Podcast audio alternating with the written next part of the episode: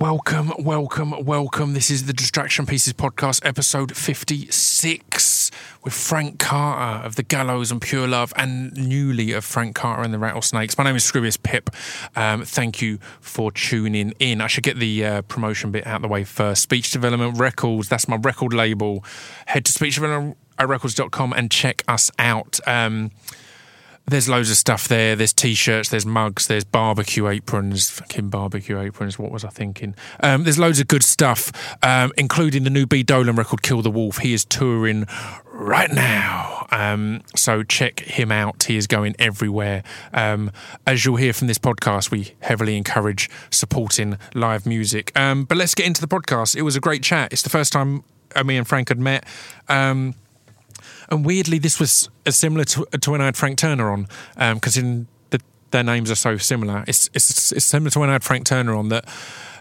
It just felt like we just were on the same wavelength. We grew, grew up listening to a lot of the same stuff. Um, had a lot of similar experiences touring and experiencing the music industry. So yeah, really good chat. Um, hope you enjoy it, and I'll be back at the end with a little bit more information for you. See you in a bit.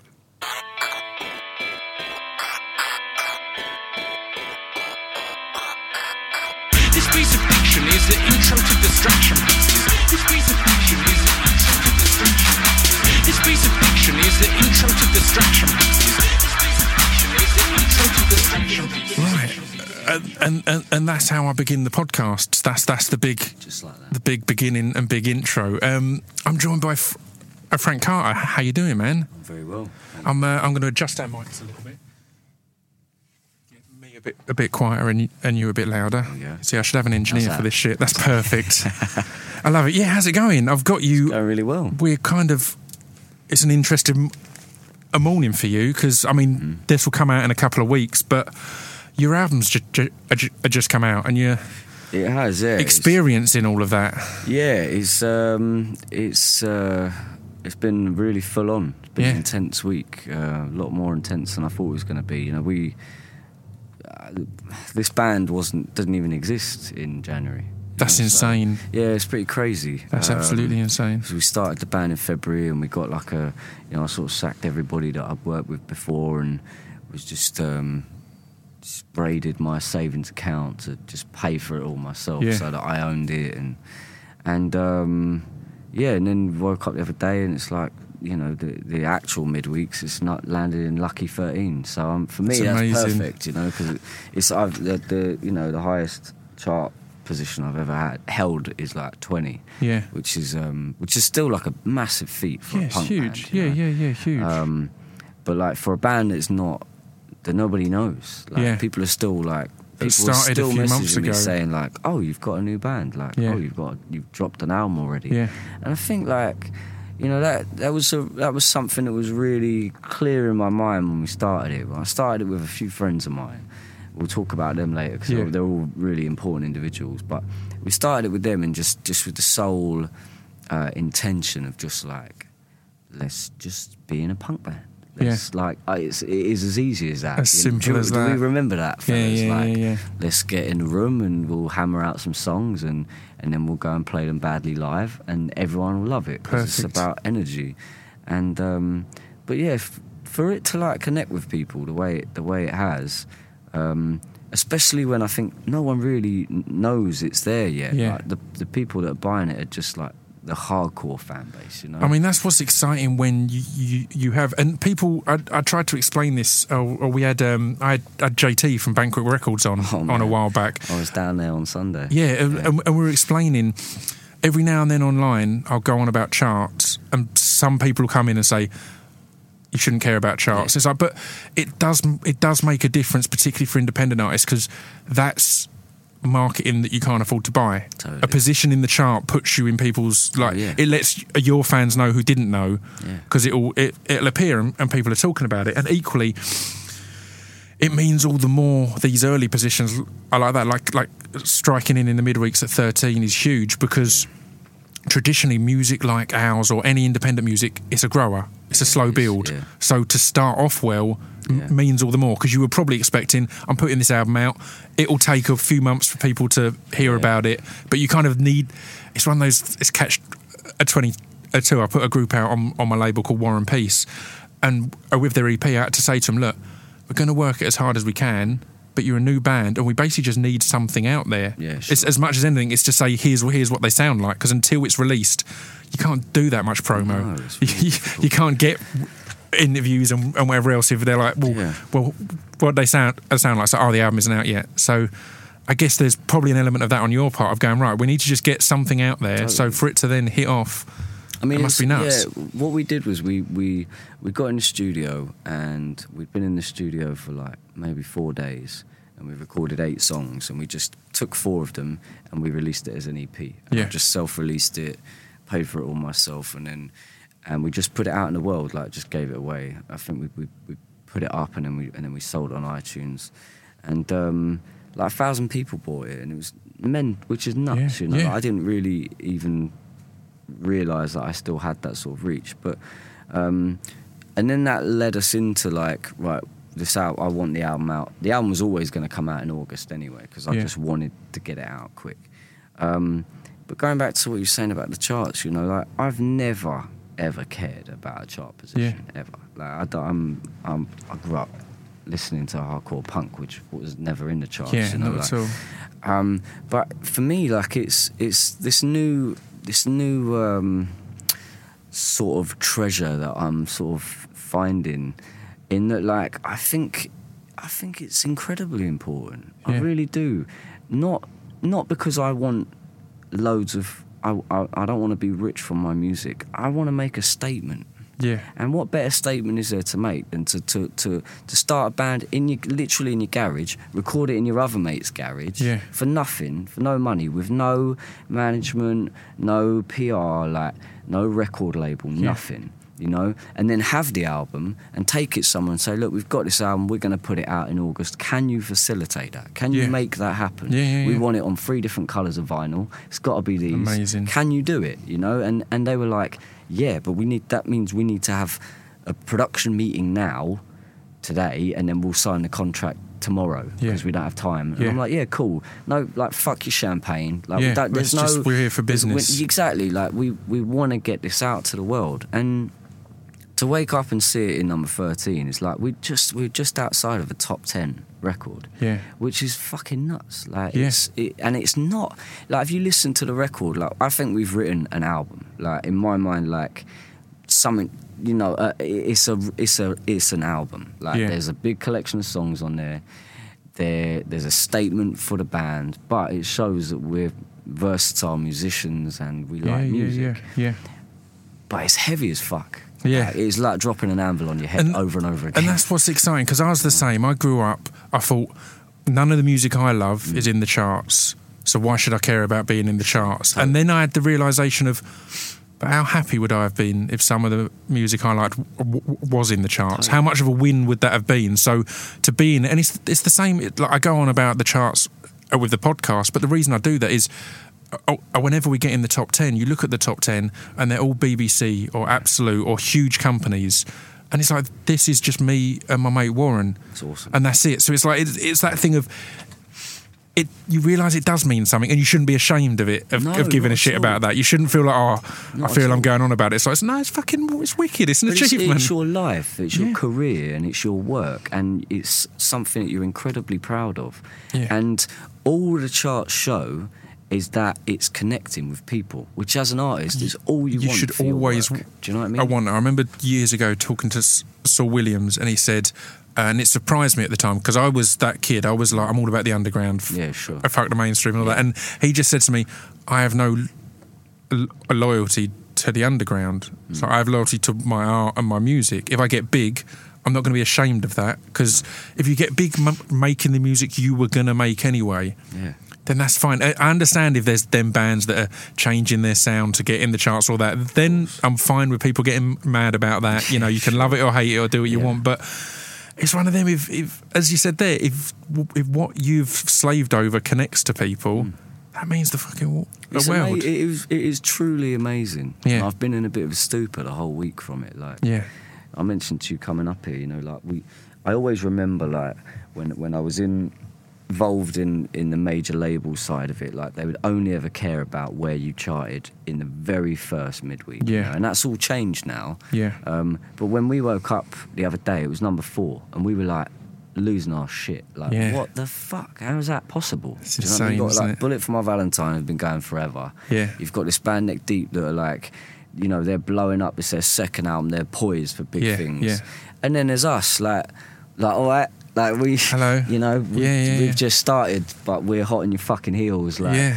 and and it's just it's so bizarre that, it, that that's even that's even possible nowadays because. um you know, everything is so spontaneous and everything is so chewed up so quickly. and beautiful. It's beautiful how much power is given back to Mm. the individuals now because of social media. And again, there's ups and downs of all these things. But the There fact is, is, you you've you've got access you maybe wouldn't have had ten years ago. Like when you walk away from a major label, you've still got a certain amount of access to your fan base, which Yeah. previously th- that wasn't the case. As soon as you walked away from those people who controlled your entire communication w- with your own fan base, Yeah. as soon as you walked away from that, you're out on your own Yeah, pretty much. you know, buddy. done. I mean, I want to get into all of that, but we've mentioned a few times that the music you grew up listening to wasn't in charts.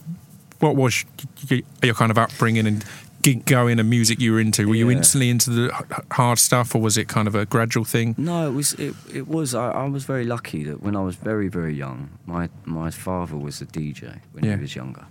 Um, he had he had a fucking yeah he used to go around and play discos, and I think he called it the Supernatural Roadshow. God Brilliant. knows why, but I, lo- I still love that. You know, Yeah. I feel like I, I need to write a song about that. Yeah. love you, Dad. Um, and he and so we had like a lot of records in the house, you Yeah. know, and obviously it was the it was the eighties and CDs were big business, and so Yeah. we just had hundreds. He had hundreds and hundreds of CDs in the house, everything, you know, everything from Genesis to Madness to all the way through to Pink Floyd and Rolling Stones, and and so when I was growing up, like that was when I was very young, you know.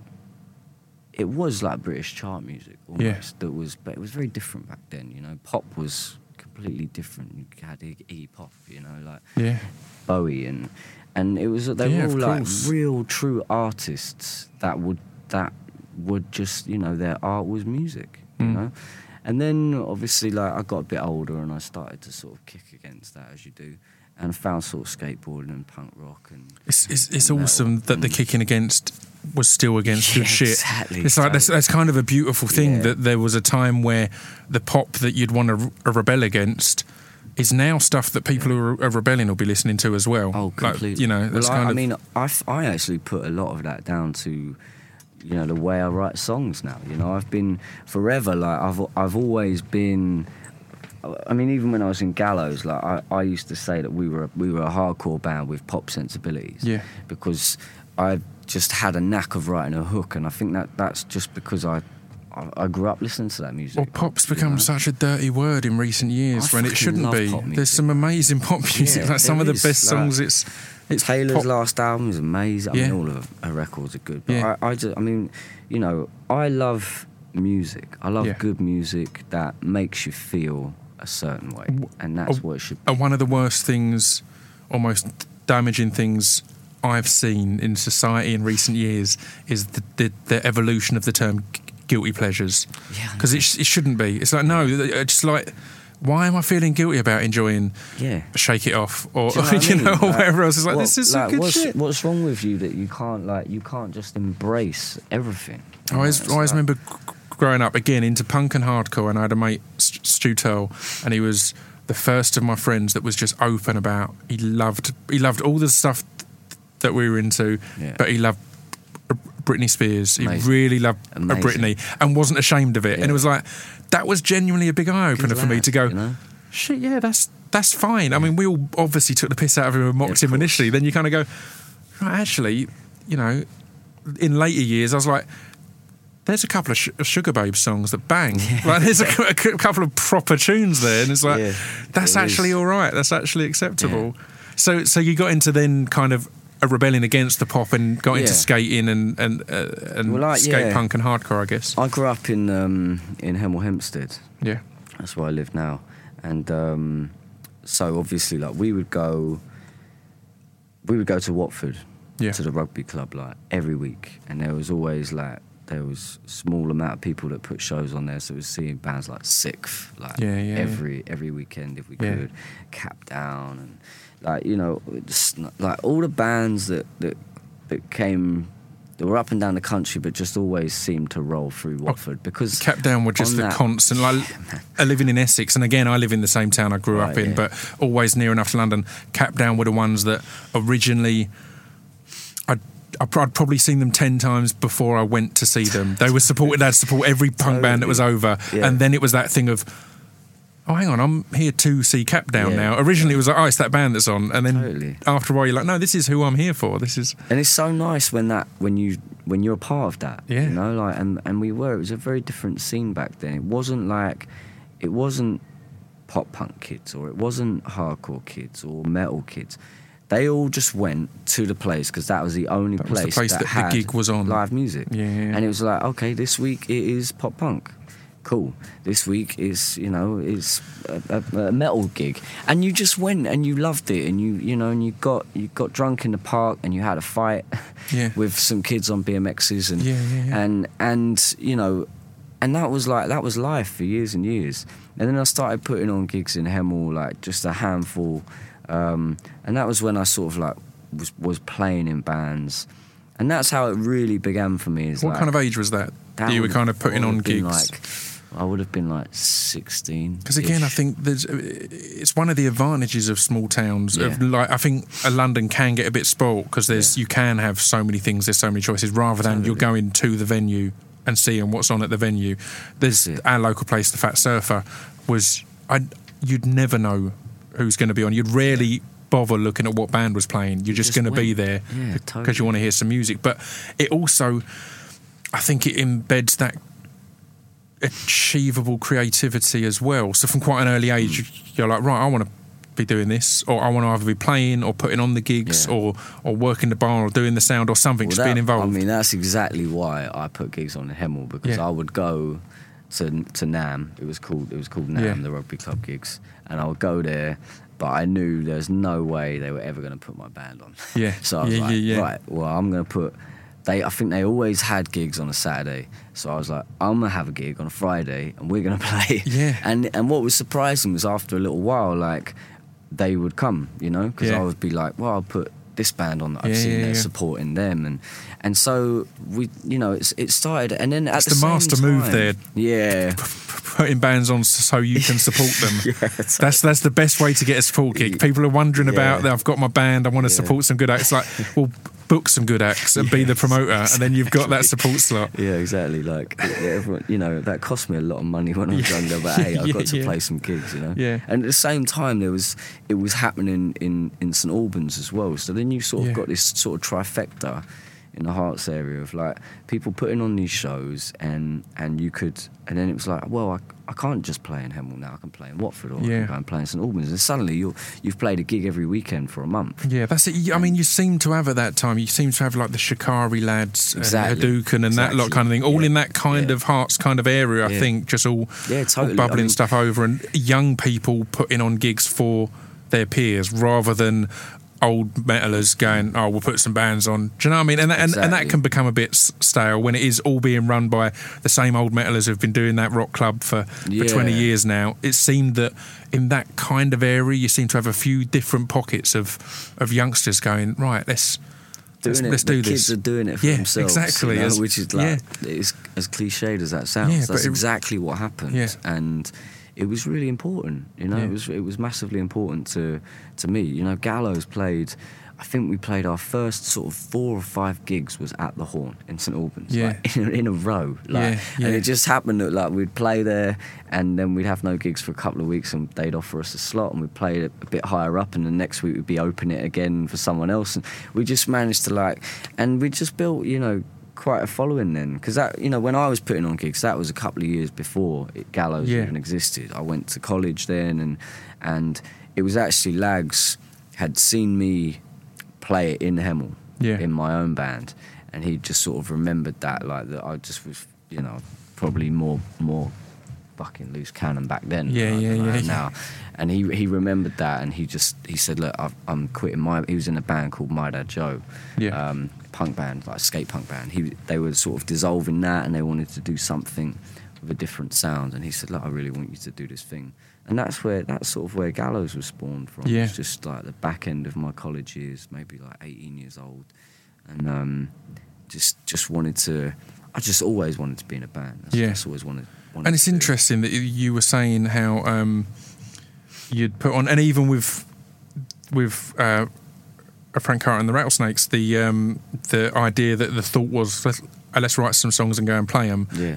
The live part of it seems key to that story there, and that was certainly key to the hype that built around the gallows Yeah. uh, for me. Just there was so much noise about how you guys were live and how insane the live show it was, and again, I guess that comes from putting on gigs w- w- when you were 16 and, Yeah, and smashing totally. that out there You to yeah, you got to like you know, you- entertain the crowd. We would go and we'd play all dayers were like the thing. Do you Yeah. know what I mean? Because it's because they would get like pretty much the same price for the venue for Yeah. the whole day as Yeah, they would for a couple of hours in the evening. So they just started putting on all dayers. Hatfield Uni, like I've played so many all dayers there. Yeah. Like and and there's there's pictures of me in midair with like six people in like a 150 cap room. Do you know what I mean? Yeah. But, but that was that was I was having a, I was involved. I was gone. Like I, I mean, you know, that's the true skill. Uh, when you can get to the point where it's it, it's almost selfish. The gig performance is the part that you're looking forward to. Then it doesn't really matter how many people are in the room because it's like I ain't having a shitty pr- a pr- promoter ruin the part of the day I've been looking forward to. And particularly when you're you're then bigger and touring a lot, you've got such long drawn out days with sound checks and Yeah. Tons of time on the road and nothing, n- no excitement or stimulation. For me, it's why I think. You know, I've never had a gig where I felt, oh, we didn't give 100% there because No, it's like, no, I need that. Otherwise, I can't do this. Yeah. I, I'm not. I've I'm not into it enough Totally. to not get to have that that fun on stage. Totally. Like I, I, I've, I've never, I've had hard, I've played hard shows. Yeah, yeah, Where you come up against like a crowd that is that just doesn't want to be receptive. Yeah, you know, they've, yeah. they've they've heard some shit, or they're just like, or you've insulted their favorite band. Yeah. Or you, you know, whatever. I've had a lot of that, but.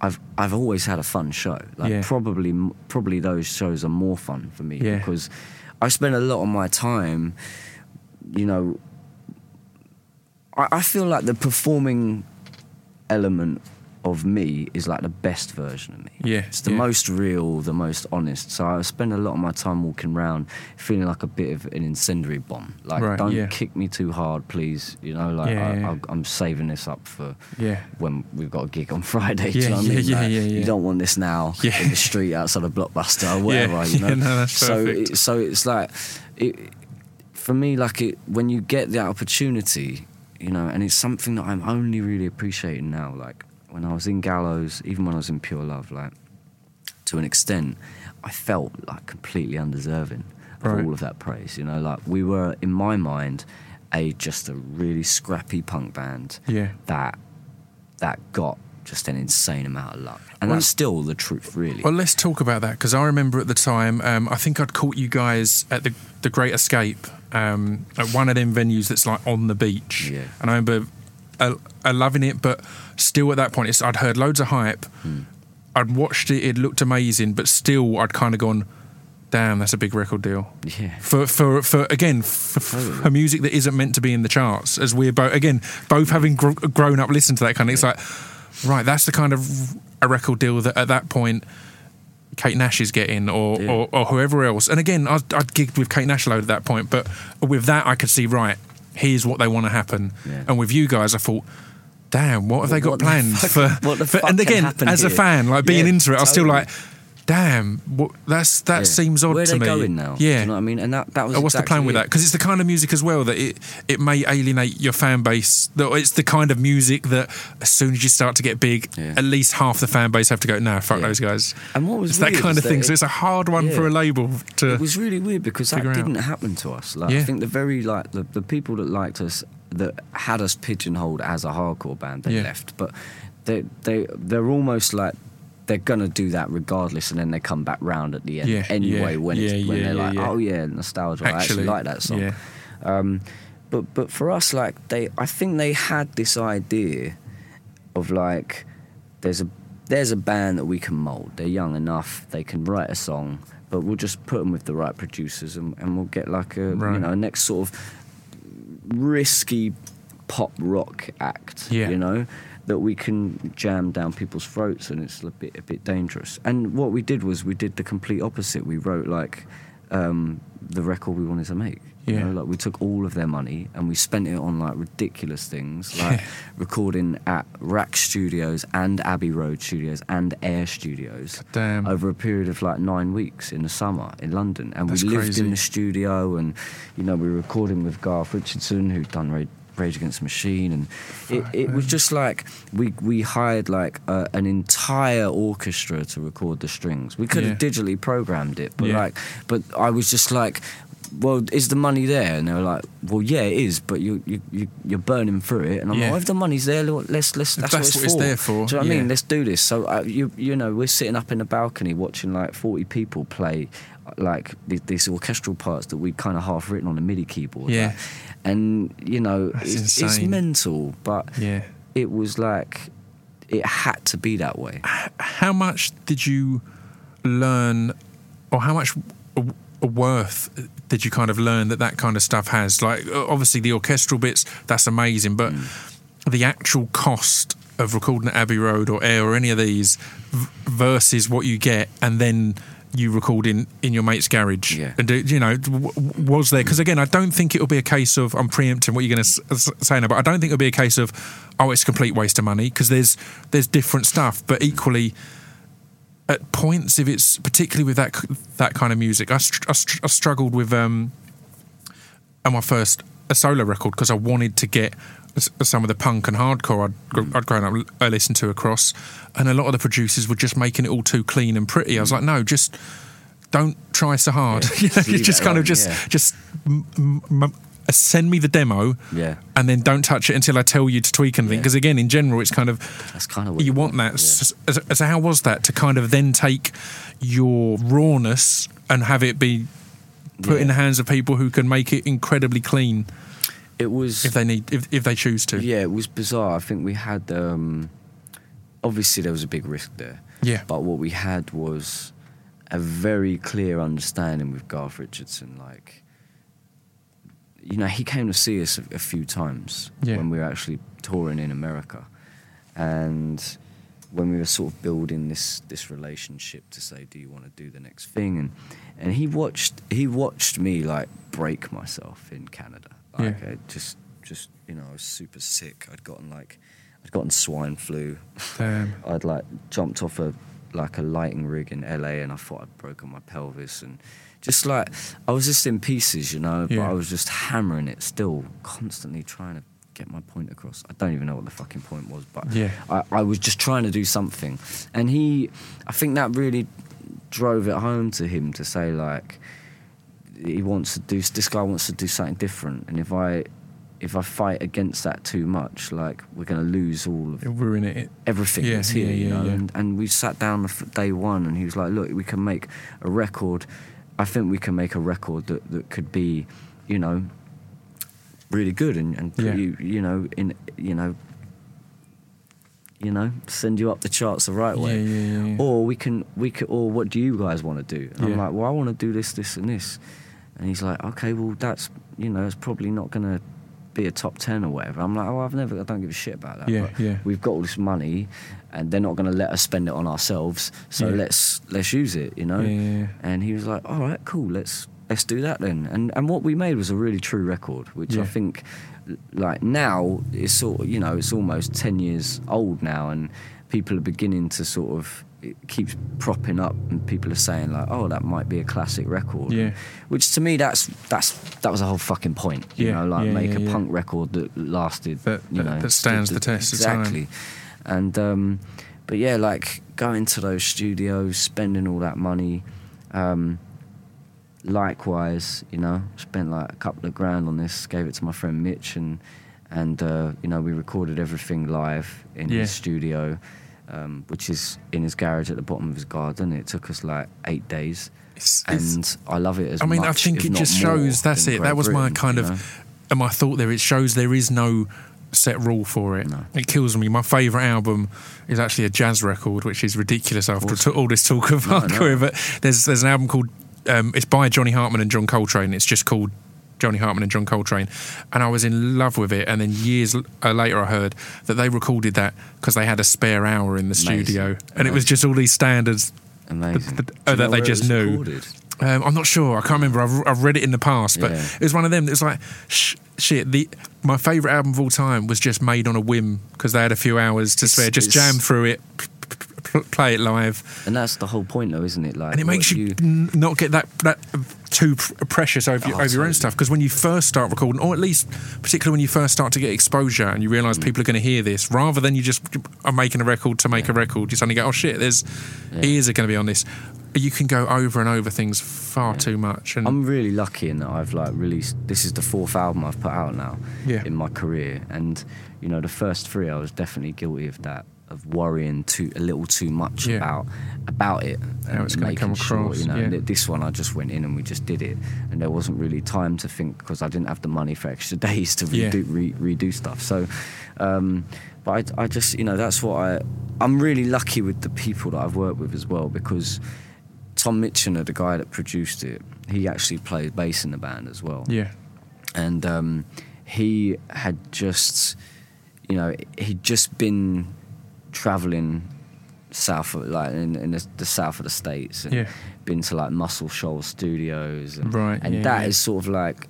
You know, it's one room in the middle of nowhere. Everybody, you know, Stones did Brown Sugar there. Like, everybody's been there, and I think that to him was like in his in the forefront of his mind. You know, so a lot of the times with music, it's it's the timing as well. You know, like when you get you you get a certain relationship with a with a person in the right moment of their life, and they just you don't even have to talk about what you want to make because you trust like this guy is in the plate, the It's- perfect position for me. It's that thing to and give you the what I want. confidence to have Yeah. trust in it. I always remember hearing that that at the drive-in recorded their drums with just one mic hanging in the middle and all this. And it's like, well, that's how that's that can be done. Then that's fine. Rather than every every drum carefully m- mic'd up and, Yeah.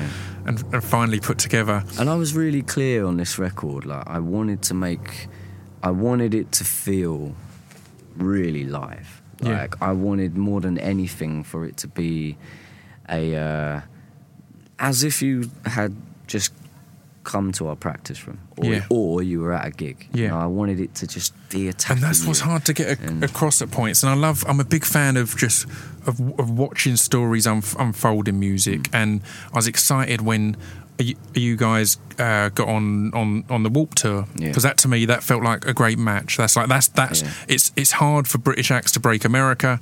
That's a great match because you just your live shows were what you were known for. Um, I think are you, are you, also it's going to be an odd comment now, but I think you also had some really good live photography at that point. we some did, people were yeah. smashing it. That there was, I probably knew of you guys and would kind of assume I liked you because of pictures I'd seen of live shows before I'd even heard a thing. Yeah. I'd be like, oh yeah, Well, that's my kind of band. That's I mean, my kind of. a, an amazing photographer called Jess Morris, and she Yeah. she would just come on the, on the road with us all the Yeah. time. She did all of our promos, but she would just be at every show. So I've got hard drives of the stuff. And Yeah. my younger brother at the time was just like super into videography. Yeah. So I just said to him like, look, you know, you you, you ain't gonna go to college. You don't want to go to university right now. Like, I'll buy you a camera. Like, come out on the road. Come you on the know? road, And, that's perfect. And so he he was filming and Jess was taking photos and it just you know between them they documented all of like the most important years of our Yeah. life I think of, of just capturing everything. And at a perfect And, time yeah. as well, where that stuff can have an impact on social mm. media and everything else, where people are going, "Shit, I need, I need to be at that show." Like next time they're coming through, I need to be there. And What's again, I think that's like- the key: is is you have to do that. I've always been like, I can't remember if I've ever. Uh, I confess this, but I remember the first time I was touring the solo record, and it was the first time we had a live band, and I think we'd done some festivals, and there'd been s- circle pits and all sorts, and we did the first show in Hull, and there was a power car. all- It was a lovely gig, but it just weren't that great. and me and, and B Dolan, who was supporting, just both started t- t- t- tweeting saying, first night of the tour, that was I couldn't believe circle just saying circle pits, crowd surfing, all sorts. Every night from then onwards, the crowd were tearing the place apart, and it's like it's just because we'd given the impression Yeah. we'd projected what we wanted the gigs to be, and they're like, right, Yeah. well, um, well, we're going to be better than Hull. Yeah, you know, it's, it's. I'm not, I'm Yeah. I'm not I having mean, that. I And- used to use and to be honest. Hull were lovely, but but they were quite chilled, and that's Yeah. fine. I'm not one. I'm, I've never been one for if you're not comfortable going mental or throwing your hands in the air, you don't have to. It's fine. At gigs, I often don't. At gigs, I often want to chill. Totally. So I can't stand on stage and be like, "Oh, they were a bit dead tonight." So. Yeah. Would I have been going mental in the crowd? I probably wouldn't. I probably wouldn't st- standing there with my drink enjoying it. Exactly. So you can't get mad at that. But yeah, it's all about that spin of it to then, and so yeah, the photos that were going around then made every gig that bit more. Yeah. People are there to go nuts. Totally. And I mean, what I'm finding now is that, you know, back then those were sort of the, even the beginning of the MySpace days. you Yeah. know? So Yeah, I'm actually finding now that, like, when I go through the archive now and pull stuff out, it's more beneficial to me now Yeah. because I actually have a social media platform that is that is working and does That connect with more people. And they want to see yeah. that. They want to see what you know all those photos from Gallows and and and so it's um I'm really I'm really glad we did it. You know, like at the time it was um that tour was fucking hard work. Yeah. it was serious graft. It was- you know, you wake up in the morning and you've you've you've played in car parks for the past three and a half weeks and Yeah. you're like, oh, what time are we on today? And they're like, you're on at half eleven. And you're like, what you mean like in 15 minutes? They're like, yeah, Yeah. we've got to go now. If- like, what the fuck? Like, and so then you crawl out of bed and you get to the stage and there's like, you know, six people there and it's a hundred degrees and you're in fucking Phoenix and the tarmac is like boiling and you can feel it coming through your feet yeah, and because I never It's played on up, man. stage ever, like I've, Yeah. I've no, I've not really been when you know. I don't know. May, maybe it's maybe it's a, a, like a lot of people have sort of said it's a bit of a gimmick, but it never. It was never meant to be that. Like I love being among people that crowd, are fucking vibing, that Yeah. look like they're frothing at the mouth, and and like you've you feel a different energy from that than you do 20 feet elevated Yep. on a stage. You know, like I've never really wanted to be on a pedestal because I'm the same as you and Yeah, I'm the yeah, same yeah. as everybody listening. Yeah. You know, we've all had the same experiences. I am just a 31 year old man married with a brand new fucking baby trying to survive. Do you know what I mean? that's all that's all I'm trying to do. But I have this this extra facet in the fact that like put a mic in my hands and I'll fucking explode. Yeah, like, I yeah. just I don't know why. I just just and that's is- I guess in that situation it becomes an experience m- more than a performance. Like on Yeah. stage, it's a performance. Even if you're completely in it, you're still you're dancing there for the. The, the baying crowd, whereas in the middle of it, you're all sharing in that and all Exactly. all taking that in. and it worked so well because you, you know I I like going back to those Hemel Hempstead and St Albans Watford days like the horseshoe of hatred which we've all been a, Yeah, a- a- yeah. a part of where you go to you're playing like a fucking hundred cap hall and everybody is like at the edge it's like a school Yeah. disco Yeah, you know and you've just got like a dance floor that's completely wide open you think well like you know, I understand this at a hardcore show because if you walk in there, you're liable to get fucking Yeah. slap in the face. Yeah, you know? yeah, yeah, yeah. But at a rock gig, like you, so I would, I then started like, well, I'm just going to fill that space, you know, like, so I would get out there and create that, and, but then it, then we started playing bigger gigs. We just got on like, you know, we we were playing all these package tours that were touring in like four thousand rooms, like Yeah. cap rooms all over the world, like. So then I, I was like, okay, now I need a 300 foot cable and I'm just going to swing my mic, you know? So I would just keep pushing people further and further Yeah, away yeah, from yeah, yeah. from us, from the Love stage, it. until we got to a point where I could be like, right, well, now you guys can come down safely with your gear, and we can just play the gig from the floor, which is what we always wanted to do, you know. Yeah, that's And wicked. so it, I think you've just got to be like. Well, for me, the only way I was going to be able to connect with those people properly, we didn't have production. We didn't have lights and smoke and Yeah. flares. We had us, and, and we weren't that much of a force until we were right next to you Until you started up, and, and, then yeah, then they were like right. there was no escape like wh- whether you were on the opposite side of the room you still felt like this guy could hit me with his microphone from there powerful, you know? man, because you you you you're, you you're forced to feel something at a gig because that's that's an intimidating thing to be confronted with, uh, you know, at a show. Even if it's someone saying, "Come on, dance," you're like, "Oh shit, the pressure's on me." But you know, to be to any kind of confrontation I like that, where it's like, "No, this is." This isn't a spectator sport. This is, you know, we're involved here.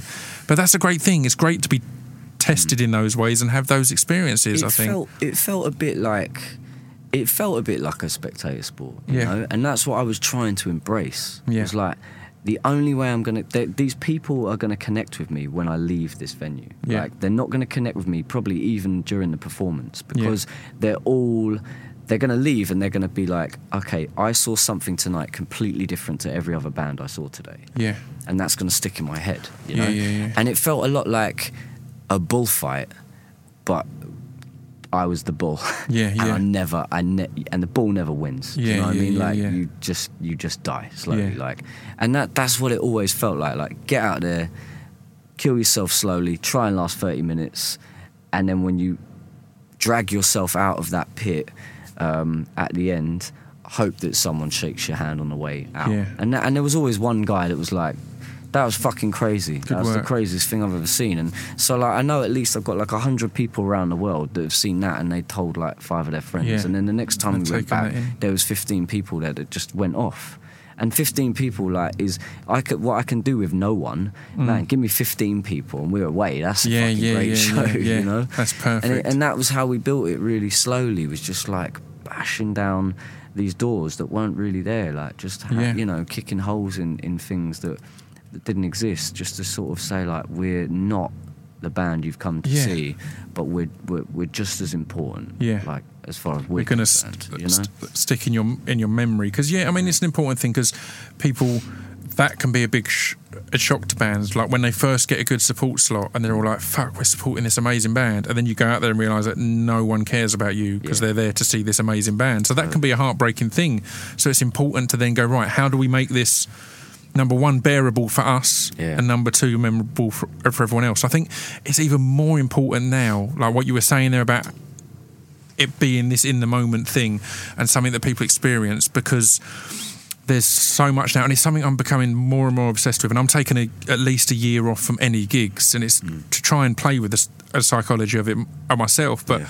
I started to realize that so many gigs now because of streaming and all sorts of other things it's like live gigs are one of the only things left that you can only experience in that moment and again now people film at gigs and stuff like that and it kills it a bit but I don't know. I think there should be m- more things that are there then for those few people, and then they're gone. Yeah. That's not recorded. That's not. There's there's nothing else. That's there. That happens. You've shared that, even if it's as you said, two people, fifteen people, two thousand people. You know, but you've all had that moment together, and then. It is no more. You can't experience until that happens again. You can't go back and rewind it or watch Yeah. it or or take it in again. Mu- music is is a, is about emotion. Like it's it, it's supposed to make you feel. You know, it's supposed to make you feel a certain way, and um, I I didn't realize how important it was to me until last year actually when I sort of tried to step away from all of it and just Yeah. sort of sack it all in and be a good husband. And and and a, and a good dad, you know, Yeah. and, and just was like, I spoke to my wife and I said, look, pure love isn't working. We've been we've been flogging the horse for a while. It's well and truly decomposed. Mm. Like we're gonna, I'm gonna just tattoo and I'm gonna work on that. Yeah. And she was so scared. She was like, this is not what you need to do. Like you Yeah. need, you need to For perform, you, you know. yeah. And I was like, no, no, it's cool. And so anyway, like you know, I focused on tattooing, and and, and she was right. Like I was completely wrong. We had our baby, and I and I said to her, like, um, it must have been five days after we had our daughter. I was like, I need to start another band. You know, is that are you okay with that? And she just was so supportive and all smiles amazing. and like re- like true support, honest. Yeah. You know, like you. s- See, she's like, okay, I got got you back now. Thank fuck for Yeah. that. You went a bit awry there, but I, I was explaining it to her a little while ago, like how like you know tattooing, you have this really intimate connection, you know, Yeah. because that's obviously been my, my job for a long time as Yeah. well. You you have this very intimate connection with one person, and you sit down, you discuss ideas, and then I provide something for you that hopefully you love for the rest of your life, Yeah. you know, and means.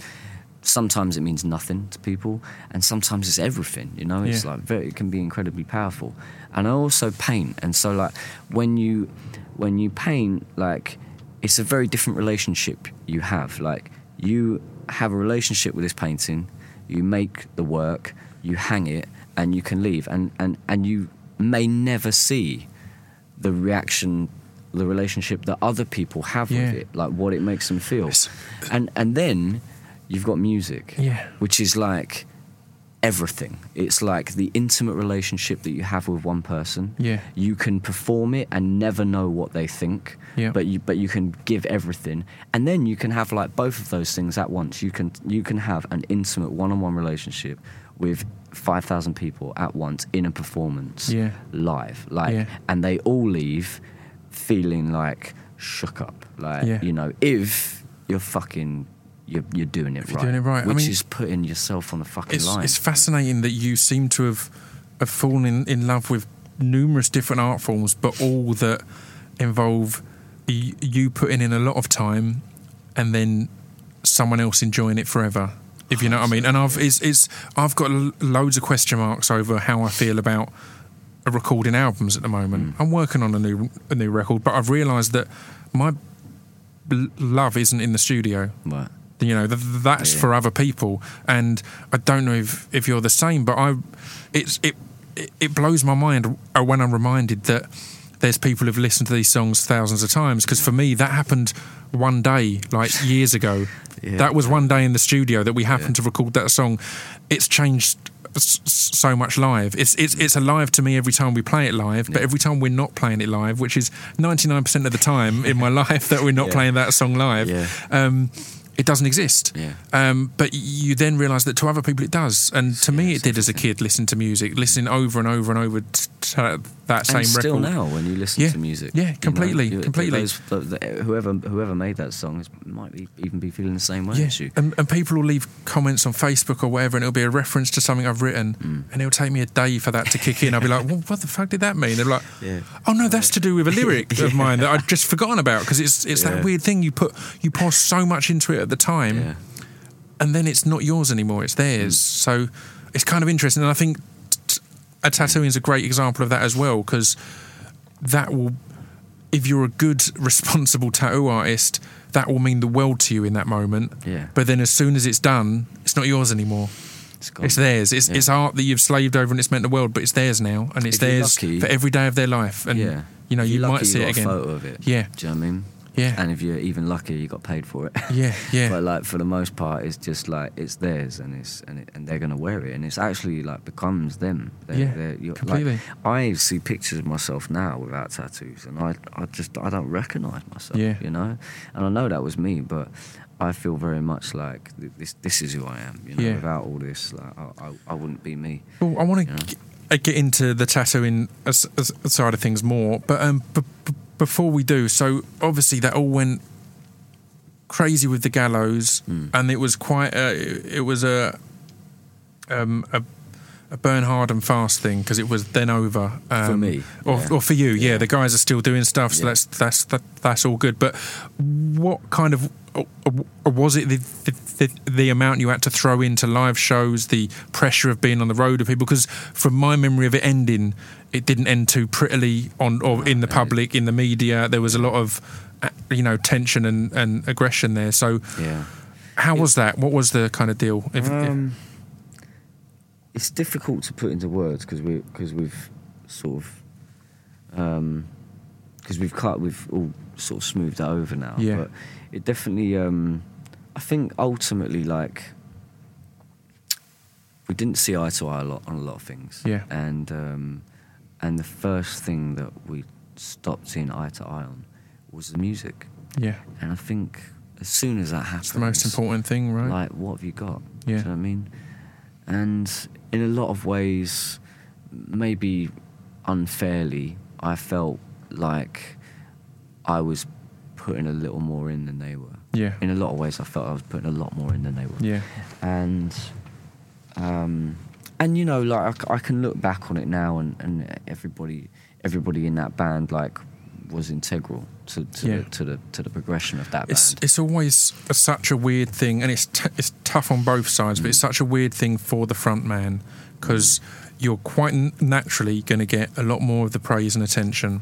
That's just one of the things. But equally, you've got to put the work in as well because you're at the front and you're doing this. Everyone's integral, but if if the if the bassist has a bit of a a shaky show, mm. it's not going to affect it as much as if you have a shaky show. Yeah. That will f- fuck it up for everyone. It's you're the one person who can, can fuck it up for everyone. Everyone else can make it a bit shaky, but then as long as the rest are on point, then you pull it together. So Yeah. it's a weird it's a weird pressure there of Yeah, and and the worst part is that like it's all they ever wanted. You know, Yeah. like being in a band. Like for them, it was just everything. And for me, like I quit Gallows before we released Orchestra of Wolves Yeah. multiple times. You Yeah. know, I, I was I Oh, was really? I was a tattooer. Like that's all I ever wanted to do. You know, like being in a band was just this fun thing. Yeah. And um, but it just made me no money, and I was broke all the fucking time. Yeah. You know, and, I, and and my boss was sort of saying, "Look, man, you, you know, you've got a good thing going here. Yeah. I can't really hold your space and if you're you- going to keep fucking off on again. tour. There's there is good money t- to be made as a tattoo artist Yeah, as well. yeah. That's kind of there's a good hourly rate there that Yeah. can if you're if you're somewhere where you can be in demand, Mm. that's that's nothing to be.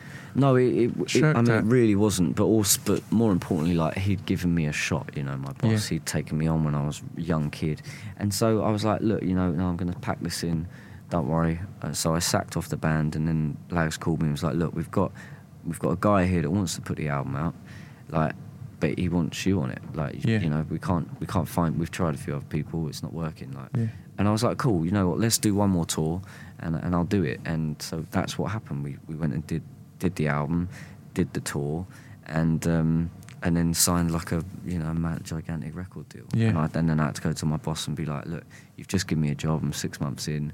I'm really fucking sorry, but this Right. is out of my hands. Like this is mad, this is life changing. You know, like Yeah. I gotta go. And he was like, yeah, go, go, go. Of Yeah, course. You know, he was That's really awesome. supportive of it. But um, it it just um, so that going back to it, that was that was all they've ever wanted. And for me, it at the at that time, I felt like I could take it or leave it. Yeah. And did you And feel any so of guilt over that? Because I think that's a tough thing. I remember Um, the first time we were touring America and it was really hard. I wasn't enjoying it at all. And the main thing I struggled with was I felt guilty that I'm doing what so many people dream of doing, and I'm sitting there wishing I was working in a record store again. I was sitting there g- genuinely thinking, I wish I was on the till with my mates because Right, yeah. this isn't. I'm not enjoying this at all. Like I- I'm living the dream. I totally hear you. Yeah, like, yeah. I, yeah. I mean, and actually, like The like guilt of that. is like is um, is pretty crushing. Yeah. and like fairly devastating. And my brother was in the band, you know, Yeah. so yeah, that of had like a there was extra weight there, and that like you know he he was always trying to sort of convince me like you know this, this is you know this is great it was a great show blah, blah, blah. And, I, and I was just fucking arsehole. I just was like Right.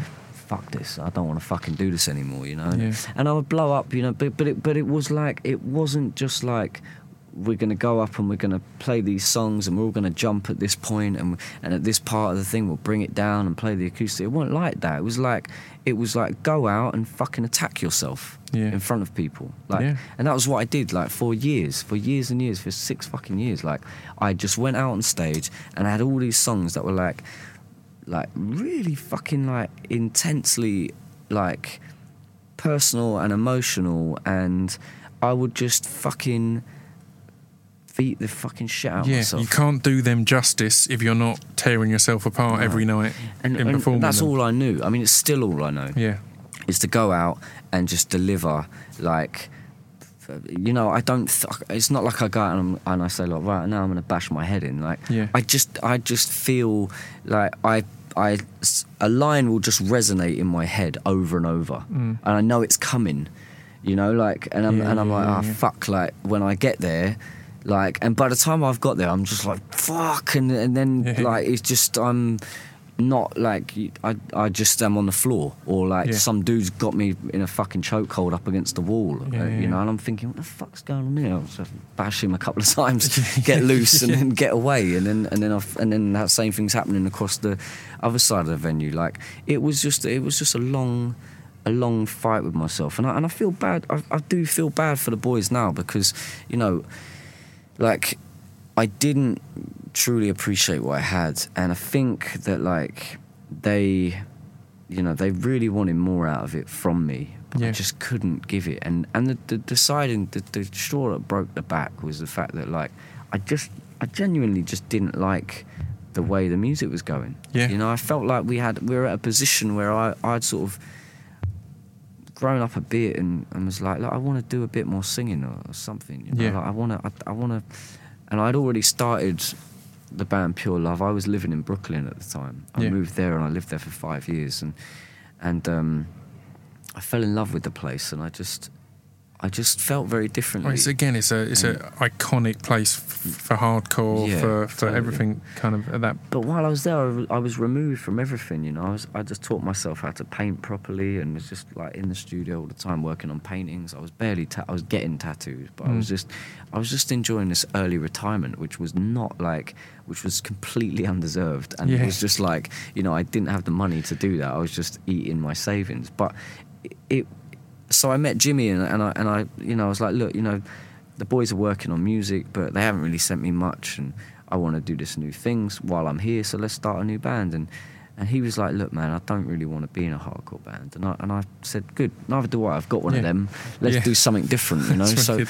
so we so we started Pure Love and, and you know and it was all it was like really expansive and very instrumental when it began. And and then we sort of honed it down and we, we got with Gil Norton and and it became about like you know this sort of like party rock and roll band. Yeah. um, but I think the production you know Gil Gil's an amazing producer.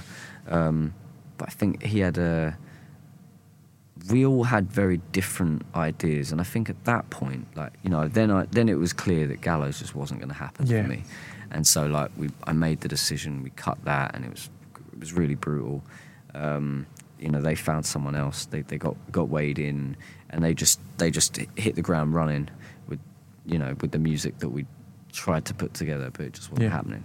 And they they just went and did their thing, and and I think it was uh, you know a lot of that was sort of weight of the third album just wasn't. Or you was know- there any um, a- a resentment on your part there of of kind of hearing songs that maybe you guys had tried to do something with and it just wouldn't click? Then they've suddenly turned it into something, or was it more of a No, there wasn't. I didn't really have any resentment. I, I, I resented, if I'm honest, I resented the fact that they kept the name Gallows. yeah, I really, that really pissed me off. yeah, yeah, yeah, and yeah. but I've told them all that, and they, they, they know, and you know, Yeah. it is what it is. Like it was, it was a very difficult. It's like going through a divorce, but with four people, and one of them's your blood. yeah, Do you know what yeah. I mean? So it's, like crazy intense. it, yeah, it was it was just way beyond any of anything that any of us were really capable of of processing at the time. And then the biggest problem is that like I had like management in the way of like uh, this company and and I sort of felt it was kind of like you know better the devil you know type thing. Yeah, you know, yeah, yeah. I knew of a few people, but I didn't really know where to turn. So I just said, look, I've got this album, I want to put it out, and you guys want to do it. If you want to do it, let's go a completely different way, and we'll carve a path together. Yeah. You know, and it, this could be like they did rock. You know, so I was saying to them like we could go and do like an indie thing, like you guys and us, but meet new people, and Yeah. and it just didn't really work. Like they just didn't really. It didn't really connect with Right. them because they just wanted to sort of force. They they did just force it through all the same channels. Yeah, yeah, And yeah, what yeah. I had done at that point, and that's always going to be killer because it's not going to be what was there previously. It's, No, it's, it's, it's, it's a exactly, different thing. exactly. It's So that's always gonna- different band. It It's it's the be- same as even it's it's the it's the same as any band that stays together and doing third, f- fourth r- uh, records. It's not going to be the same as the first Exactly. record. So even but even more so when you're you're stepping aside. That I mean, I was in a band called Gallows, and then I started a band called Pure Love. Yeah, which couldn't be more- like- yeah. and it was everything about it was a reaction. you Yeah. know, and it. I want, you know, it was very important to me that it had that because I wanted to step away and show people, like, you know, this isn't this isn't just me. Like, I, Yeah. I do a lot of shit. Let's let's go and have a look at what some of that shit is, you know, and and um, but yeah, so they. That was, I mean, pure love is probably the quickest part of this whole conversation Yeah, because yeah. unfortunately, like, it just, I've I've I've said it quite a lot lately, but like when I was in Gallows, I felt like I had all the cards, but I didn't know what game I was playing. yeah, And when I was in Pure Love, I felt like I, I understood the game, but I got dealt the worst fucking hand Yeah, yeah, yeah, imaginable. yeah. Like one, you're never gonna win with. You're lucky, and we were lucky that we got a couple of years out of it. yeah. And then It must have been been weird that that with the gallows you kind of are are looking back now, so much came that's just so unusual, but Mm. that became y- y- a, your standard, if you know what I mean. The fact that you weren't particularly looking to be doing it, and it, or it wasn't your dream, you were doing tattooing, and then Totally. you get huge record deal, you get huge crowds, huge, you know, Yeah, a, a reaction, and that all just kind of came without you really craving it, Yeah, I didn't. then then uh, when you're then coming back and starting again, it's like pure love again. Probably went far better than most Mm-hmm. things would, but it's going to be a stark difference to what you've had Yeah. previously. and it- yeah, in, in in yeah, stark comparison, it was just it was dead in the water from Yeah. day one, and actually, like that's probably the most beneficial thing that happened to me was that band because it really fucking took me down a level, like Yeah. quite a considerable amount of levels actually. You know, like It can be important. you go, yeah, it was really important to me, and I just sort of felt, all right, well, I'll take a break and go and do something else and see what the fuck's up with my life, you know, and and so we did. Like, I, you know, I, I stepped out of that and and um, sort of distanced myself from all the people that I've been working with, Right. who I felt in a lot of ways like I felt in a lot of ways that they had let me down a little bit, you know. But most importantly, I felt like because what happened was I, I was like, you guys do this for a living. Let's see what happens when I stop fighting. Yeah. And I go with what you say. Yeah, yeah, yeah. yeah Why not? yeah. Let's try it. You know. Yeah. That was a big fucking mistake. It's a huge realization that everyone's kind of just bl- blagging the, their way along Yeah, to an extent, much, and the the the the teams that work are the ones that can react to what the artist's ev- vision is, rather than necessarily. And Mm. I've I've had that every time with. Again, I loved uh, working with Sunday uh, best with me and Dan, but the anything I look back on that I think didn't go how it, sh- it should have, it's bits where I've kind of gone.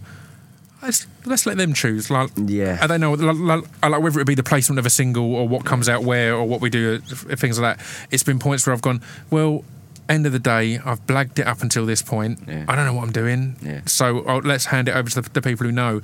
And they're the and obviously there's tons of, of great successes on that part as well. I ain't shitting on anyone here, but um, yeah, they're the ones It's you look like back and go, I've- right, actually, I, like all- should have stuck to do my. know- do you know what I mean? Like Yeah. totally, totally. Like you're, we're all just rolling the dice. Yeah. Essentially, do you know what I mean? So I want the dice in my fucking hand, and I want to roll it against the wall. Like you give it to someone else. that's the key and there. they throw it off the fucking building. You're like, what are you doing? But that's the key there. I'd much rather fail and not have anyone else to blame. Exactly. That's the bigger thing. It's as soon as you've got some, as soon as you say, well, you decide, you know, it might have gone even worse if it had gone the way that you'd originally Definitely, planned. definitely. But you don't know that. But- and, and you'd rather know that. I'd rather just, just fail off my own back and than off someone else's. Like for me, at least, like in rattlesnakes, it's it's um, I am the whole this whole project was like right. You got probably one more shot at this, Yeah. and now you've never wanted it more. Like you're, like you. I is I finally realised like why I'm here, Yeah. and and that is to perform, play Yeah. music. It's what I do best, and it took me almost ten fucking years to realise that. Yeah. And you know, a, a lot of success and a lot of huge failure, and it's at a point now where I was like, right, you you have to do this. So you live and die by your own sword. Yeah. Like, it's as simple as that. Like S- So, how important was oh, uh, walking away from it all and, and, was and a- going it back was- to tattooing and going to art? Because again, I'm sure you had some gr- some great moments in that, and again, you were then having a child and all Mm. Yeah. sorts. So there's a lot there that's that's in moments of, of, of obvious beauty, but Yeah. then there's also that probably that's something of going right. There's certain things from back there that I maybe took for granted, or that I just definitely. thought were you know It- or whatever, it. and then you come back and go right now it means the world to me, right? Yeah, totally. I mean, uh you know, as soon as you say, "I'm out," even if you don't, even if you don't tell the world, but you you stop tweeting about it, you stop talking to people about it, you certainly stop playing shows. Um, you you you, yes, it's um, it's a brutal awakening, Yeah. and it was I was just fucking miserable. And also last year was incredibly difficult. Like we lost people that were really close to us. Yeah. Um, I was already at that point mourning the loss of my music career, essentially. Yeah. And then we lost the job, my job at the tattoo shop that I worked at for 10 years. Oh wow. Like two months before we were about to have a baby. And it was just like, I, I remember sort of getting there to sort of, or, well, this, this time really, last year, and sort of thinking, what the fuck has happened? Like, in, Um, in one year, I've successfully de- destroyed Just lost everything. every single thing I've spent my entire adult life working. Real towards. life's brutal, Like, right? Yeah, it is. It's horrendous. that you can you're pulled back from and again i think it also makes you realize the amount of things that on tours or whatever else or about band members or whatever else that really grate and annoy mm. you you that's that's nothing when you that suddenly realize right i've mean? not got a job i've got a kid on the way i've got Yeah. you know all these things that make you go damn that all that other stuff that wasn't important Yeah. at all Yes, it's um, it was it was the it was like being fucking hundred miles an hour and then a wall popping up. Yeah. just being like fuck. I'm, Yeah. I'm I'm yeah. I'm going straight into that. Like But I mean, the the the ex- ex- exciting side there is the a, a, a reinvigorated passion with, uh, Mm. with which you'll then approach and having pr- approached this this this re- a next release. This Yeah. your first kind of solo release. Obviously, it's it's with the Rattlesnake, so it's kind of yeah. Yeah. So I I think, mean, but- it, it's everything to me now. Like I, you know, I feel incredibly lucky that I'm even here talking to you. Yeah, you know, yeah. like that people want that people still feel like I am relevant. Yeah, you know. yeah. Um, it, it's massive. It's, ma- And and, it's- and again, it goes back to the charts thing. Like you know, two thousand people have bought this record. Yeah. Like. And again, like, I wanted what the fuck, like I wanted to flag that earlier when you were saying about a thousand people on the EP. For people outside of the industry, they won't know how huge th- that is these days. Because in the 60s and 70s or whatever, you'd sell th- 30, 40,000 records. That doesn't happen now. A Not thousand, a couple of thousand. Um, yeah, to generally get in the in the full chart top 10, you're looking at probably f- four or 5,000 Yeah. in, in, in the first week. Not like your previous a, a, a Lil Wayne selling 100,000 in his first week and stuff like that. It's like, it's changed now. So, It's it's and you see really so many, remarkable. and it's weird because there's a there's a, a rapper called Jean Grae who I'm a big fan of and love watching her her her manner Mm. online because she'll be really blunt with people saying you bitch and moan all the time about the charts. Mm. I've released f- four EPs this year, purely on my own with no label, Bandcamp or whatever, and you ain't buying that shit. Yeah. So don't complain, you know. And, and, Yeah. and it's true. You can have a huge following, and now uh, supposedly be so on your side, but Yeah. even then, it's hard to get people to It's of- engage and buy a record. most, it's one of my biggest frustrations in life is that like, music as an art form is the most uh, widely accepted. Yeah. You know, like everybody understands it, everybody can appreciate it on some level. Rare you find a person that says, "I hate music." Yeah. You know, like you.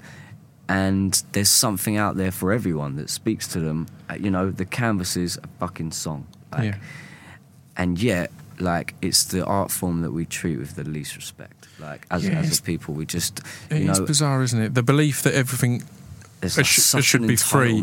It's a do you know it's a really mean? weird one. Of I don't like getting too too mad at it because I understand it's individuals' choices and things like Mm. that. But it's genuinely at points that makes me I wonder if I am going to record an next record because like well if the v- and I, I don't mean this only only oh no it is kind of a, a literally monetarily um, if there's no value in me recording a record that's not the part I enjoy I enjoy the writing the songs and performing the songs I only record it because it means something to you guys Yeah. and if you're saying it hasn't got any value then I'll leave that yeah I, you know, I, I ain't going to bother then. That, that, that kind of seems like a lot of effort for yeah totally for nothing. Yeah, it is something that, and again, it's hard. I don't. and and yeah I still cringe if people are getting too angry about it because it feels like oh, you're just you're bitching and moaning about Yeah. m- more money you want to have. But it's it's a really weird one, just purely psychologically. it's a no really one- weird no one, just wants to purely be Lars psychologically. against Yeah, Napster do you know No, what I mean no exactly. one wants to do that Exactly. but it, but I you know I, I I totally get it as well like it is um you know how you know this album cost me like a lot of money Yeah, to make yeah. like and in the and in the scheme of it like I I basically I basically took 10 grand of my savings and I gave it to my friends to to take time off of work Yeah. to come No, to a amazing. studio and like and like write the album with me. Do you know what I mean? And and play it. You know, me like fucking hell. Me and- me me and Dean wrote the whole album, and um and then like Mem and, and Mitch came in and we had like these really like close to finished demos, and then it was just like paying Mitch for his studio. So, you know, he could lock his studio away. So he didn't have to record another band, Yeah, and, yeah, and, yeah. and I'm, I'm not gonna like ask anyone to do that for free because, like that, I I don't, I I want to pay for Yeah. their work, you know, yeah. because they they're they're fucking brilliant at what they do, you know, and everyone's trying to make a fucking living. Yeah. Everyone's got mortgages and Yeah. bills to pay, so that that was the only way I could see of doing this. You know, if you go to a major label or, or any record label, indeed, like they might give you an advance, but then they're going to own your music. Like I own my music, Yeah. and then we. So what we did then was once we'd made it, we went to a, a label services company who said, "Well, we'll give you a, a bit of money for marketing, but it ain't going to be what you're used to, and then you got to do it all. You decide where all that money is Yeah. spent." And and I was like, "Okay, well, what what do you get in return?" They're like, "Well, we'll license your album for a couple of years." I'm like, "Done, deal." you Sweet. know? So it just meant that we were able to like. Print some posters and get some I fucking vinyl made, and I didn't have to pay for that on top Yeah. of everything else. the beauty of it is is the forced uh, creativity there, and, and when again I keep a, re- a referencing um, on my first record as if it's some some epic achievement, but w- I when I released Distraction Pieces, um, it was exactly that. It was like right, I've got fuck all a budget for marketing, so things like the first video introduction, I had hundred quid. I did it as a one take, and I cut off off my beard and, sh- and shaved my head because I thought that will make everyone at least pay attention. Yeah, everyone who listened to me and Dan, that they may not l- like it, but everyone goes on f- to the fucking high heavens about the fact I've got a beard. So Yeah. I thought I'll cut that off, and that'll that'll make them have to watch it, even if it's to be angry. Yeah. But then just equally, and it's what I've enjoyed about. Um, y- your campaign and campaign sounds like a loose word when you know how Yeah. it's an individual just Yeah. trying to come up with with ideas again i've turned down speaking at seminars and that because it's like I can't give anyone advice. I just came up Mm. With shit on the fly that was r- relevant to my record. But but you can. uh, things like the snake game on, on the website, Yeah. which I think is awesome. Thank I'm you. terrible at it. Yeah, Um, fucking hard. but yeah, so, so, you've got things like that that are just going to draw people in. You've got things like the artwork that you were doing, the the, the hand painted Yeah. stuff, and all things like that. Uh, talk about some of that of how you were like, right, here's how I need to Yeah. to make this personal. I guess. Well, that's it. Like music to me is incredibly personal, and the record really is. You know, Yeah. it's, it's it is it is a, lo- pretty much like a, just a rough year in the life of, of me. Um, one of the rougher years, you know. Yeah. And so when we got into this and we realised, like, okay, we're, we're with this company that is just to provide the services of a label, and they do it really fucking well. They, you know, they had some marketing ideas, but they're Oh, oh, what's their name again? I just want to make sure we give them a shout out yeah, for other bands who are looking for called, this kind um. They're called Kobalt. Kobalt. Label Services, and I mean they have a lot of. They basically like, they they have a lot of big. Um, Big acts now, but the, I think the one they had the most success with recently was Nick Cave. Yeah. put, put out. Um, It's it's a great mechanic, Away. particularly if you've got any kind of established fan base or whatever. Again, it's it's what I use a similar thing with a company called Essential, where it's like, right, I know what I want to do. Mm. I just need some help doing Yeah, it. Uh, totally. but I don't want to sign to a label who have got a different idea of what they want me to do or anything like that. I want to keep it personal. I want to keep that that relationship uh, with my fan base. So to be blunt as of what we we're discussing before, if they do choose to steal my music, they know they're stealing it from me. Yeah, Not they don't have the excuse of saying it's some big label, it's whatever. It's like and again, I'm fine with that really, but just be aware of it. It's why I get annoyed if people tell me online or tell my face Mm. that they've stolen my stuff. It's like do that, but have some sh- shame in it. Yeah, for fuck's exactly. sake, because you're taking Yeah. that out of my pocket. And Yeah. Yeah. it's that thing of trying to make sh- of, of having that ownership over Mm. it. So yeah, you've got that. I mean, I've been trying to still- explain to people like by just saying thank you, like thank you for buying my record Yeah, yeah. because. And and I do, I would like to say this to anybody that has bought my record. Thank you, I appreciate it massively. Like it, it is, you know, the fact that I've made something that you're willing to, you know, spend your hard earned cash It's on amazing, right? is massive. to Particularly in this day and age, it's amazing. huge. It's huge. It's it's fucking. It is fucking enormous. Like, and you know, we like. I feel for the first time in my life, I do deserve that. Like, Yeah. I, I have put everything I could into this record. Yeah. It, it hour like hours and you know not only all my savings which I hopefully get back at some point Yeah. because my wife's stressing a bit about that um, but like it's but but hours of time of just like trying to you know I painted you know I had this idea which which was really fucking stupid idea, but also a genius idea. So Yeah. some of those those genius ideas are normally like really reckless. I know what's what's c- uh, coming. and I just want to say it's it's the reason we pushed back the podcasting in because we were planning to do it a few weeks back, and you were like, I- "I've committed to do this thing, and I've not got time to do So yeah, go I'm ahead. sorry, but I I decided that we would make this really special edition vinyl of the album Yeah. for people that were like really dedicated fans, not really even of the band, like of me, because Yeah. no one knew what the album was going to sound Yeah. like. You know, they had a they had a bit of a glimmer of it, but no one really knew. And I'm and I'm hoping now that when we put the second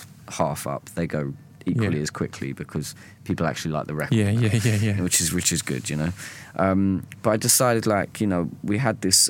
I had this. I've always wanted to do an album which had just a backline Yeah. on the front cover. I don't know why.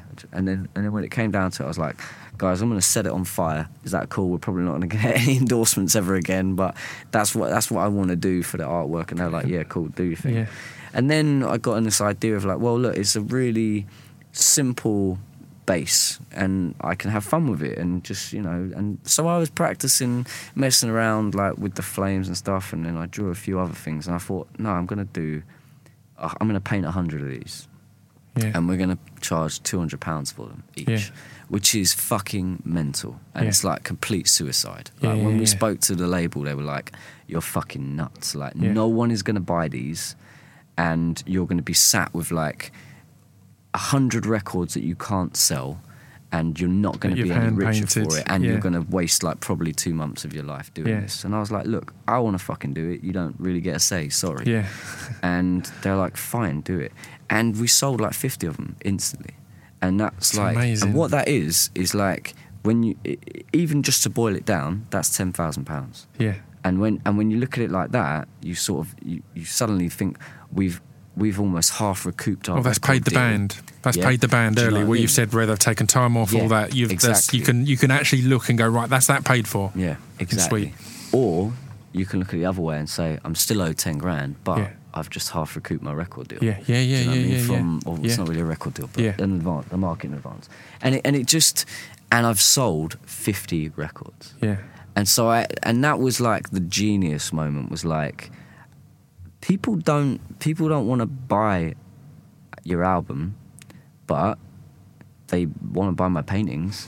Yeah. So fuck it. Like, I'm going to sell Let's them an album together. for £200 and it's with why a painting. it's why vinyls come back a, Yeah. a bit now is because the reality is people are just going to be listening on their phone. Of that's course. how they're going to actually Yeah. listen to your record, and that's fine. Yeah. So if they're going to pay for something, you know, a lot of people will- pay for downloads still, and that's that's wicked. But if they're going to really put their hand in, in their pocket, it's for something of value, and it's why, like the vinyl I've put out on, on my label, will try and do different c- coloured, different effects, and just try and make it something interesting. So it's like, because I don't want to stop making a physical uh, records. I hate the. That's the reason for starting a label. If if that if I can't make physical records, I'm not going to have a label. I'll just put stuff up on iTunes. That's easy. Sure.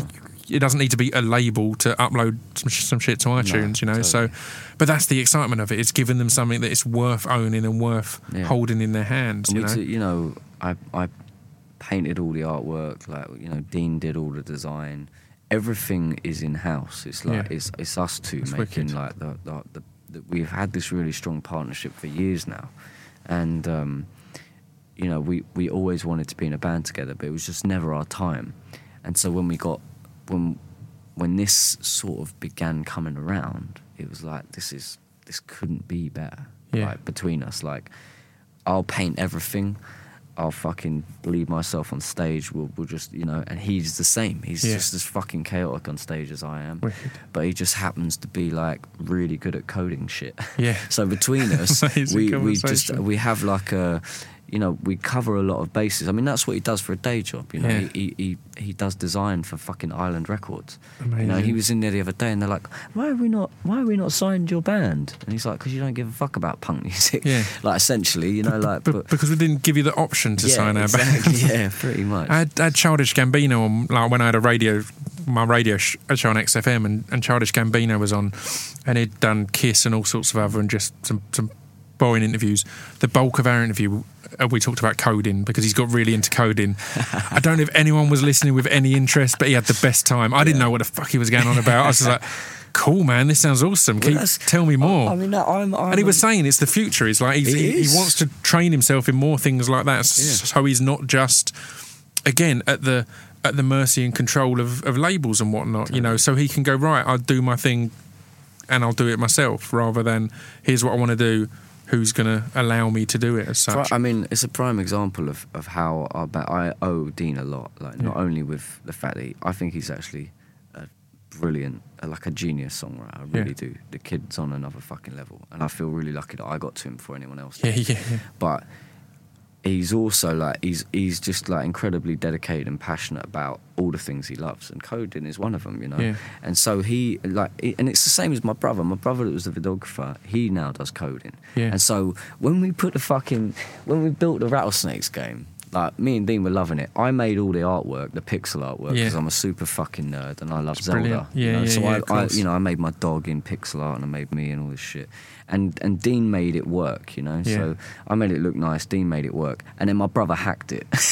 and like, and he and he called me up and he's like, "Yo, check your check your leaderboard." And I was like, "What? What? Do you mean? What the fuck? How have you done that? It's been on for a minute." And he's like, "Yeah." He just like lol. And I was like, "Fuck's sake, god damn it!" I was like, so then we started having to run it through him as a secondary to say like, "Can you break this?" And he's like, "I can, but it's going to take half an hour, so I'm not bothered." And I was like, "Okay, good, we're safe." Like, Brilliant, I you know, love so that. but it's it's not it's definitely but it's a digital age you know Yeah. it is and that's what I love so much is that like it's the new punk rock. I'm loving really this. That is. yeah, Yeah. there's, that. Well, there's we hacking are- and coding each other. Yeah you've got to think with it. about it though because like you know you, you, you we're all going to get left behind you Yeah. know it's amazing to me that like an analog format is selling is outselling for us for, Yeah. for my band anyway is outselling digital sales like Yeah.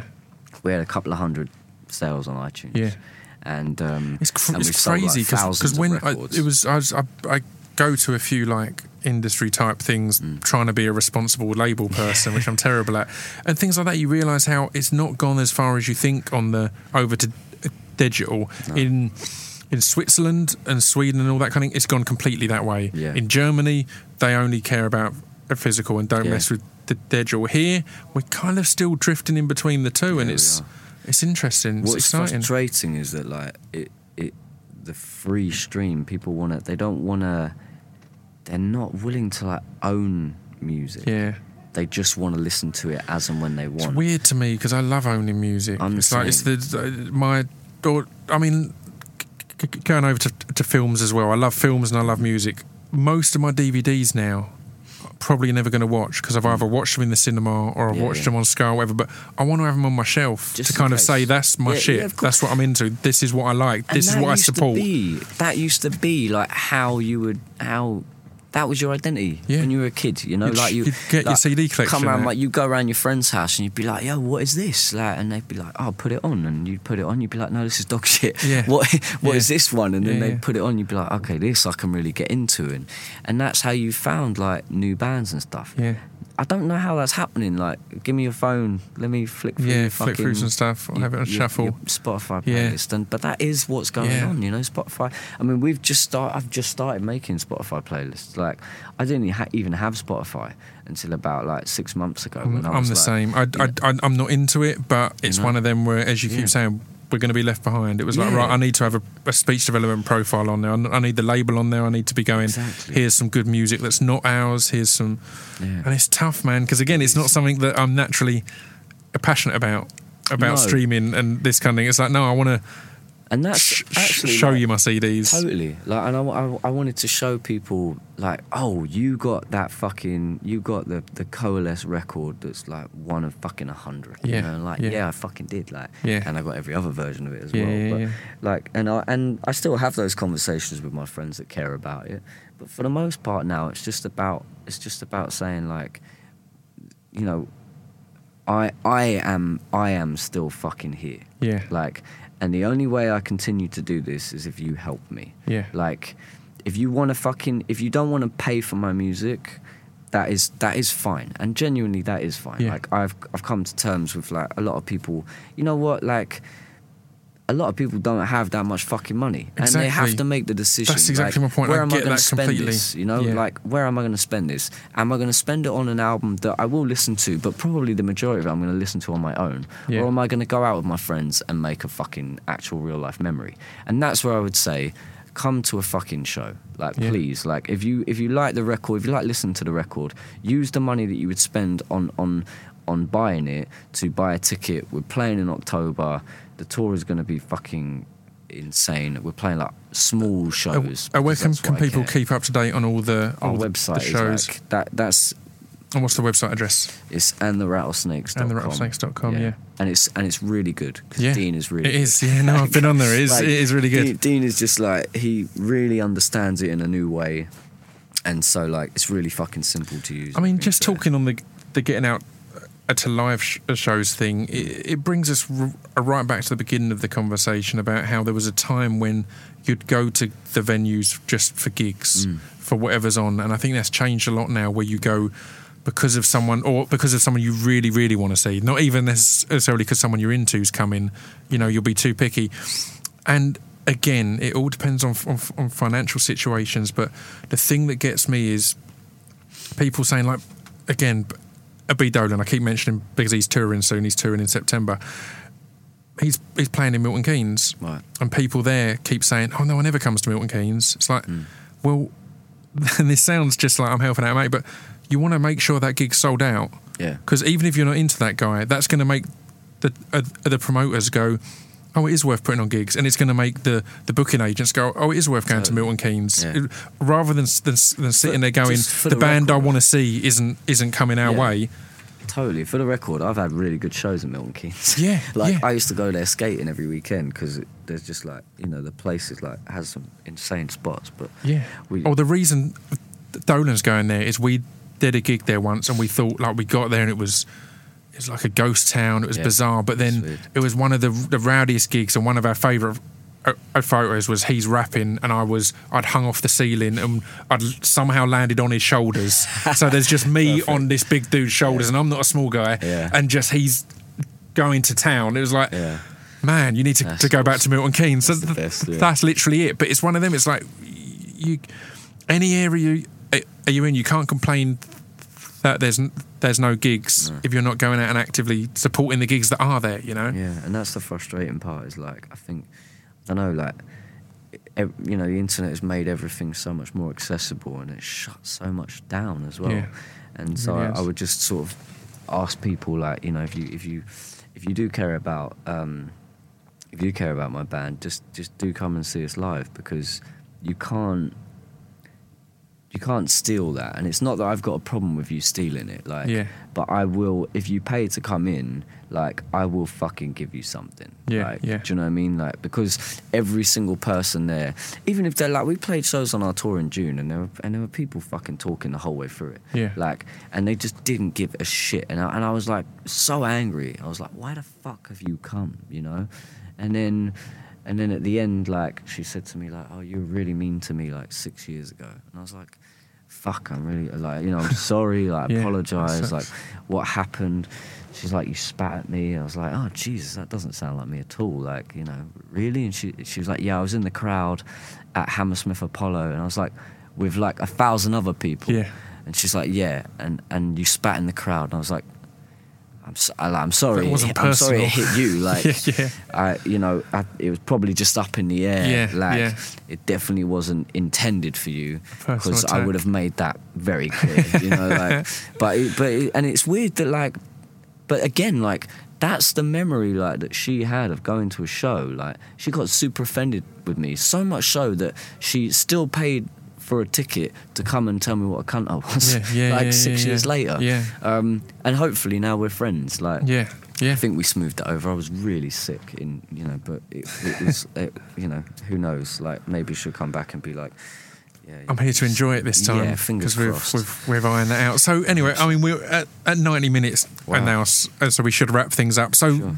Is the website the best place to keep up with everything? Obviously, you're on Twitter. What's your Twitter my, handle? My um, yeah, my Twitter handle and my Instagram handle is just Frank Carter twenty three, um, which is like Instagram's probably the, the most updated social media I have. But then our website is and the rattlesnakes.com and everything's up there.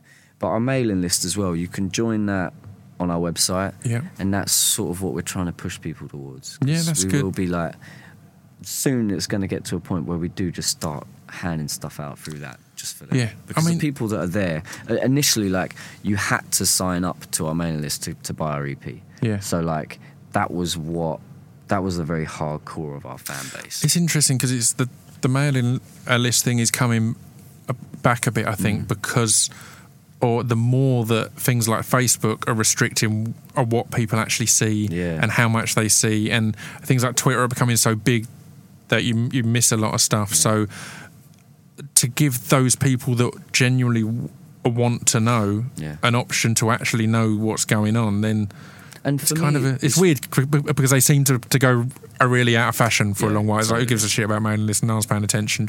Yeah, I just 'cause it's delete it, but- Facebook. But then Yeah. when they change the algorithm on Facebook, Yeah. it's like, Oh, right, sh- oh aren't- shit! Like you, aren't we actually this. have to pay to promote our post, and if we do that, it's going to actually have a negative effect because the next eight posts we put up, Facebook is going to like section back. down. It's yeah, like, yeah, yeah. It's messed up, how right? the fuck do you win? I've you been know? doing. I, I I did a post, and I, I've not mentioned it on air. Actually, there's a thing that you can do on Facebook Mm. as a fan, and I did a post explaining it because I saw. I think Amanda Palmer mentioned it to me. If you go on the bit that says like, the, there's a drop down, and you can choose see first, Right. and it means that all of your posts will then go at the top of their Facebook stream, Right. and you can choose like.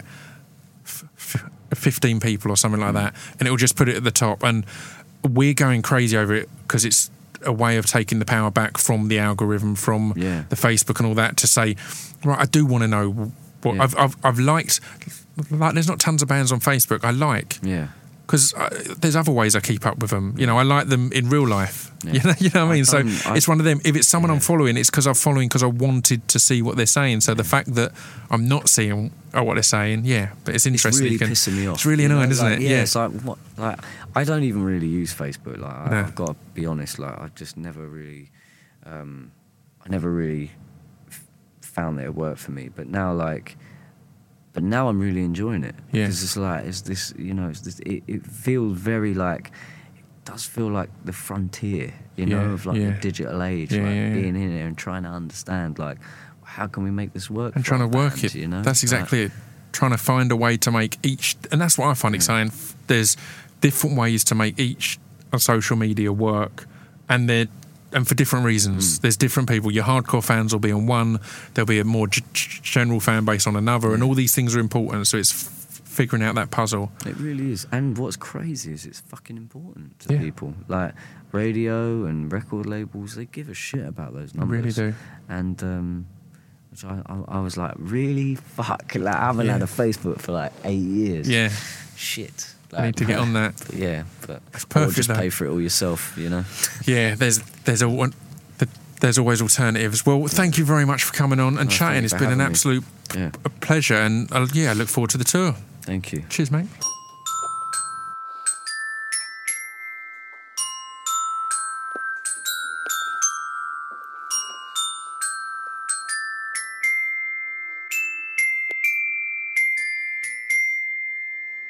You've been listening to Scroobius Pip's Distraction Pieces. There you go. That was that was Frank Carter. I, th- I, I thought that was a great chat. Um, I thought he was amazingly open and honest. Uh, The, there were basically a lot of questions I wanted to ask, uh, or there were a lot of questions I felt the listeners would want me to ask. So I didn't pull any punches and asked, obviously, about the Gallows stuff, about the, the breakup, about any resentment and things like that. And I thought he was amazingly honest and, and frank, ironically, about it. So, yeah, if you enjoyed that, I recommend you, ch- you ch- ch- check out. I mean, we mentioned numerous ones you might want to check out there, but um, the Frank Turner one um, could be of interest.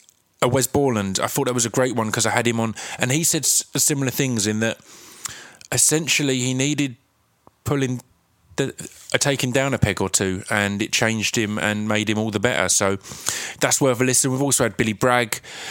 We've had all sorts of people. Killer Mike. I mean, we mentioned B Dolan a lot there. You should check the B Dolan one out. That's great fun. Um, yeah, so I hope you enjoy that.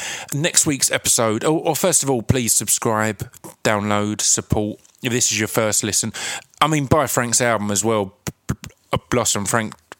Frank Carter and the Rattlesnakes. It's fantastic.